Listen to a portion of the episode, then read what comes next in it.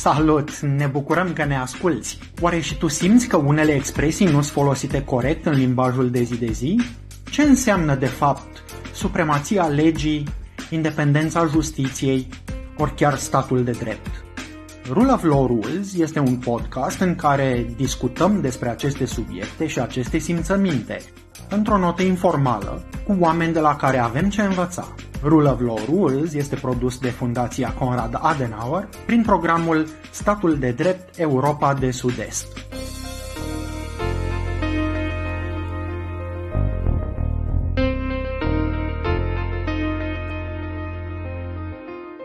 Ești invitatul nostru la o discuție cu Ioana Stupariu, doctorandă la Universitatea Centrală Europeană, unde cercetează modelele de reglementare a datelor personale comparând Uniunea Europeană, China, Brazilia și Statele Unite ale Americii.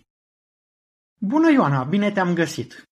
Bună, Codru! Mă bucur că sunt aici și mulțumesc pentru invitație! Cu mare plăcere! Tu ești uh, expert în uh, protecția datelor personale, lucrezi cu o sumedenie de organisme, organizații, chiar uh, companii din centrul și sud-estul Europei, chiar pe chestiunea asta privind uh, protecția datelor și alte chestiuni legate de uh, internet, legislație, ne-a spune chiar expert, s-a întâmplat să ajung să lucrez pe acest domeniu și uh, lucrând destul de mulți ani alături de uh, mai multe companii pentru a putea să implementeze standardele de protecție a datelor în practicile și operațiunile lor, am ajuns evident să și, uh, să și cunosc destul de bine mai multe perspective. Deci dacă, dacă asta mă face expert, sigur, pot să, pot să mă numești așa. Bine, păi atunci uh, aș zice să ne pornim cu trei întrebări foarte scurte, să te încălzești un pic. Cum ai traduce tu în limba română Rule of Law Rules? Hmm, um, cred că supremația dreptului e cool. ok. Drepturi și libertăți sau îndatoriri și obligații? Drepturi și libertăți. Ok, foarte bine. Și e o vorbă românească de spune că unde-i lege, nu-i tocmeală. Mai e loc de interpretare? Mm, întotdeauna unde-i lege e tocmeală la cum e scrisă uneori legea. nu glumesc, evident. Uh, sunt uh, de acord în principiu cu asta. Aha. Dar uh, există o legătură uh, foarte strânsă între conceptul ăsta general de stat de drept, rule of law, și ce faci tu pe protecția datelor personale? Există în măsura în care, evident, la baza legislației în general privind protecția datelor personale stă protecția dreptului la viață privată, care este un mm-hmm. drept fundamental al cetățeanului. Um, și, evident, în orice stat de drept, respectarea drepturilor uh, fundamentale ale cetățenilor este de o importanță deosebită, adică este unul dintre fundamentele uh, oricărei societăți democratice. Deci, există, a, a, n-aș putea să spun că nu există o legătură, chiar dacă poate ea nu este chiar uh, imediat vizibilă. Am înțeles.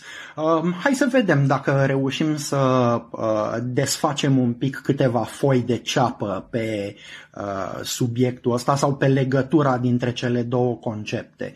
Uite, uh, la alegerile noastre din 2019 a existat o mare uh, tevatură legată de românii care locuiau în străinătate și care au fost invitați să se înregistreze pentru votul în străinătate pe un site elaborat de Autoritatea Electorală Permanentă.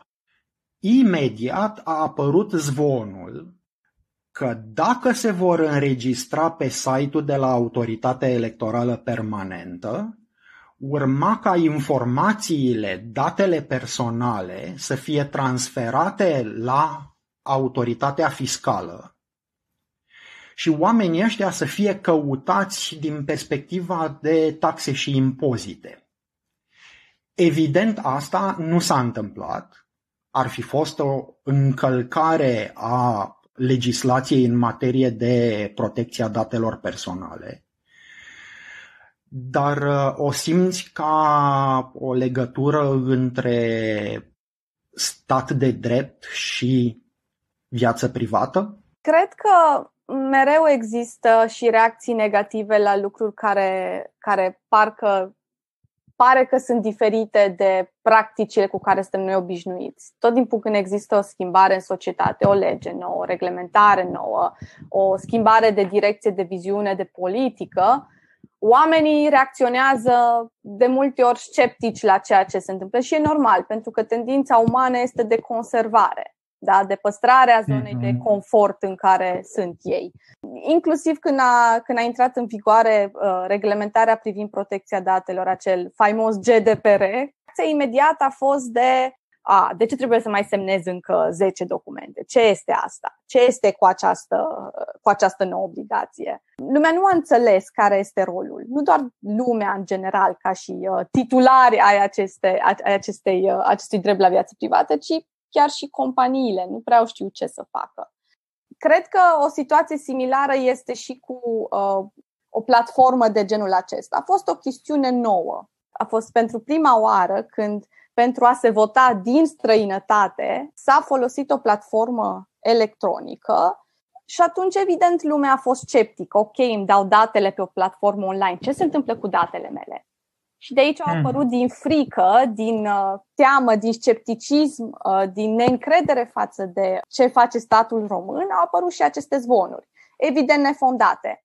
Și statul român trebuie să respecte legislația privind protecția datelor cu toate instituțiile sale. Și atunci acest lucru nu avea cum să se întâmple transmiterea datelor către ANA fără a fi o înștiințare clară anterioară a alegătorilor. Deci, întotdeauna, orice colectare de date trebuie să fie transparent. Oamenilor trebuie să li se spună foarte clar ce date se colectează, care este baza legală, în ce scop și la ce vor fi folosite datele și, evident, unde vor fi transmise datele. Deci, dacă ar fi fost adevărat, ar fi trebuit ca uh, alegătorilor să li se spună clar, ok, ăsta este dreptul tău, poți să votezi prin internet, dar datele tale vor fi folosite în scopul XYZ și uh, transmise către ANAF în scopul verificării. Și oamenii, teoretic citind aceste sau aflând aceste uh, particularități, pot să iau o decizie informată. Există discuții și pe dacă oamenii chiar citesc uh, termeni și condiții și politici și ceea ce semnează și mai departe.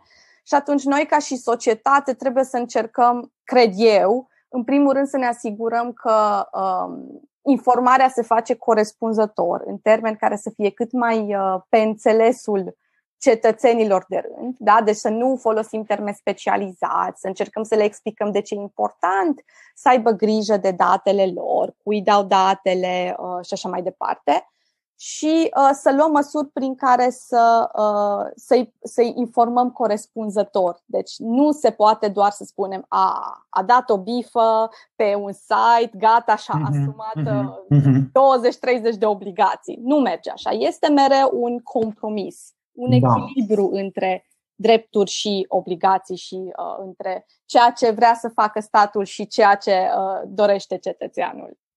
Aici am să intervin cu un amendament foarte scurt. Prima dată când oamenii au fost invitați să se înregistreze pentru votul în străinătate a fost la alegerile din 2016, însă în 2019 campania de informare a fost mult mai amplă pentru că era o miză mai puternică în acele alegeri și poate că tocmai din cauza asta s-a încercat o formă de manipulare uh, a opiniei publice prin lansarea unui astfel de zvon. Pentru că a durat, uh, cred că mai bine de o lună de zile de, să zicem așa, reinformarea publicului ca să uh, înțeleagă oamenii că nu este cazul că un astfel de transfer de date ar fi ilegal și că el oricum nu se va întâmpla. Dar uh, Zi. Da, da, este evident. Uh, și în 2016, când s-a lansat platforma, au existat uh, reticențe și unii alegători uh, sceptici fiind au preferat să nu se înregistreze. E normal ca dacă o schimbare sau un drept este pus sub o lumină mai puternică să atragă și critici multă atenție și din partea unor entități, să spunem, care nu sunt neapărat binevoitoare și da, care ar putea da. po- potențial să, mani- să manipuleze în scopuri personale. N-am urmărit uh, îndeaproape acel, acea lună de informare-dezinformare, dar este ceva ce pentru mine e foarte plauzibil să se fi întâmplat, să fie existat o campanie de informare urmată de o campanie de dezinformare. Aici am să mă leg un pic de răspunsul tău scurt de mai devreme, când ai zis că alegi mai degrabă drepturi și libertăți decât îndatoriri și obligații. Din perspectiva asta că uh, îmi place cum ai punctat, cum ai uh, uh, subliniat că nu e suficient să prezumi că prin bifarea unui buton uh, pe un site omul chiar a înțeles, ci statul are această îndatorire de a explica pe cât se poate de multe canale ce se întâmplă cu datele colectate uh, într-un anumit mod. Sau dacă nu statul, poate un operator privat. Exact. Uh, multe uh, reglementări plasează în sarcina uh, operatorilor privați campania de informare sau uh, trainingul, pregătirea uh, angajaților pentru a informa corespunzător client. Uh-huh. Important e că există această uh, obligație directă sau indirectă de a informa. Și este normal să se întâmple asta și aici vreau să revin puțin la răspunsul acel scurt pentru că uh, vreau să explic doar puțin și este relevant și pentru întrebarea ta de ce cred eu că aș alege drepturi și libertăți în, uh, în detrimentul uh, datorilor și obligațiilor. Cred că pentru, pentru că tot ceea ce facem noi la urma urmei este în scopul protecției drepturilor și libertăților. Uh-huh. Inclusiv existența îndatoririlor și obligațiilor este justificată tocmai pentru a putea să garantăm corespunzător drepturile și libertățile cetățenilor. Uh, nu cred că nu există sau că n-ar trebui să existe drept uh, îndatoriri și obligații. Cred că existența lor e necesară și justificată, uh-huh. pentru că atunci când vorbim de drepturi și obligații, vorbim de limitări. E imposibil să vorbim de drepturi absolute.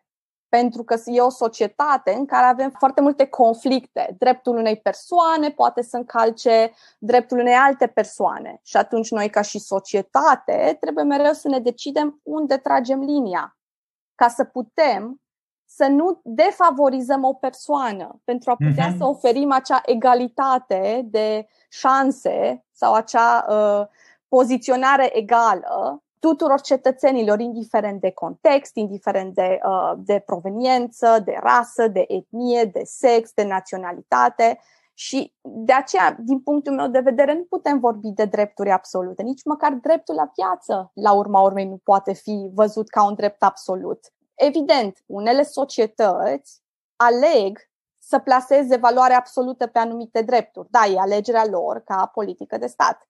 Dar în sine, mereu pot să existe limitări și este vorba mm-hmm. doar de ceea ce decide statul la nivel de limitări permise sau permisibile de valorile, în funcție de valorile acelei uh, societăți. Mm-hmm. Acesta este cel puțin punctul meu de vedere și de aceea am ales drepturi și libertăți ca și justificare da, da, da. in abst- uh, abstractă. Um, cred că ai șocat un pic uh, ascultătorii noștri când ai spus că uneori dreptul la viață chiar poate să fie restrâns.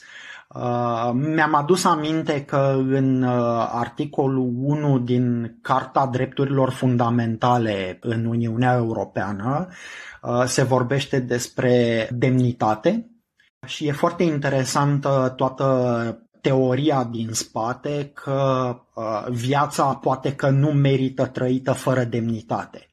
Dar nu vreau să intrăm în uh, discuția asta. Am să mă întorc un pic la o chestiune pe care ai spus-o mai devreme apropo de cum uh, societatea în general, uh, prin decizii politice, prin legislație, decide să pune în balanță uh, diverse drepturi, diverse valori sociale. Și pentru că ai menționat mai devreme operatorii privați, mi se pare că aici este un conflict între ideea generală de a proteja datele personale și o altă dorință a societății de a avea acces transparent la cine sunt beneficiarii finali ai unor companii, al profiturilor unor companii.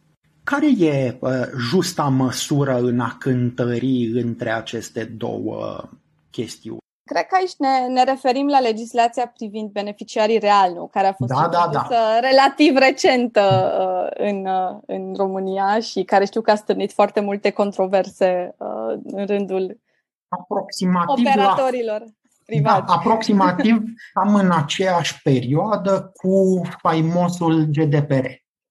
Da, doar că s-a implementat puțin mai târziu și abia să spunem da. de în ultimii un an jumate, să spunem, un an jumate, un an parcă au început să se vadă uh, efectele uh, pe piață.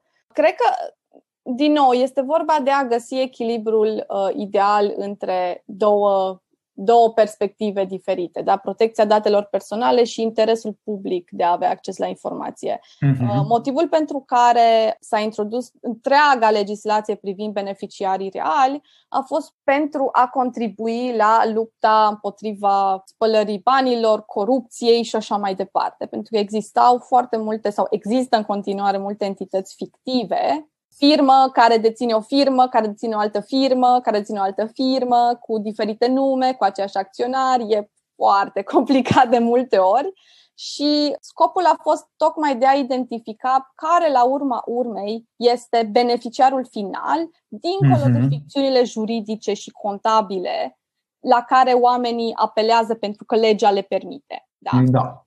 Nu cred că aici neapărat există o soluție corectă. Cred că în măsura în care uh, este vorba de sume mari de bani, de exemplu de bani publici, de bani europeni, de entități a căror importanță este, uh, este foarte mare în, în societatea respectivă, de exemplu companii cu o cifră de afaceri peste o anumită sumă sau care da. angajează foarte multe persoane, care ar putea să afecteze prin acțiunile lor societatea într-un fel sau altul, crește gradul de justificare pentru a oferi publicului acces la acele date. Încerci să ne spui că dreptul la viață privată și la protejarea datelor personale ca beneficiar al unor profituri poate să fie supus dorinței generale a societății de a avea acces transparent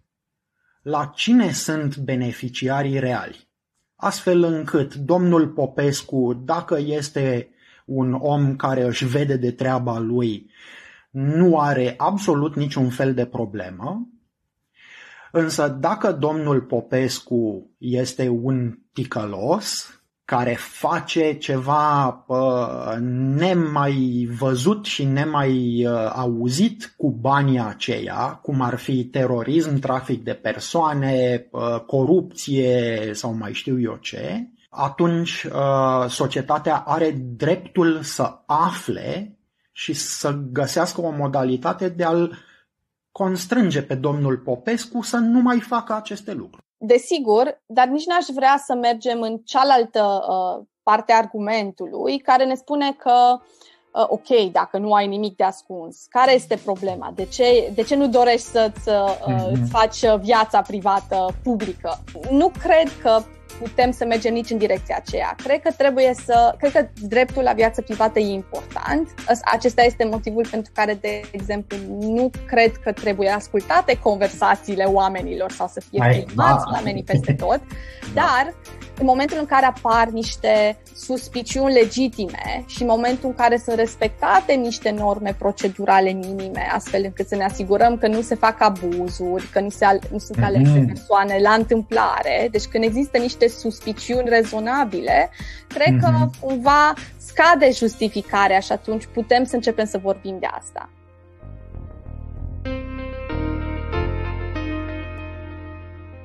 În partea a doua continuăm discuția noastră cu Ioana Stupariu, vorbind despre impactul pandemiei asupra protecției datelor personale.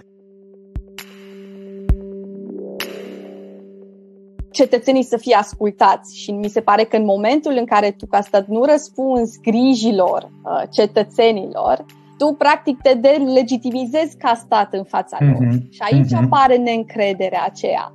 De aceea cred că este extrem de important ca um, instituțiile publice să comunice cu cetățenii.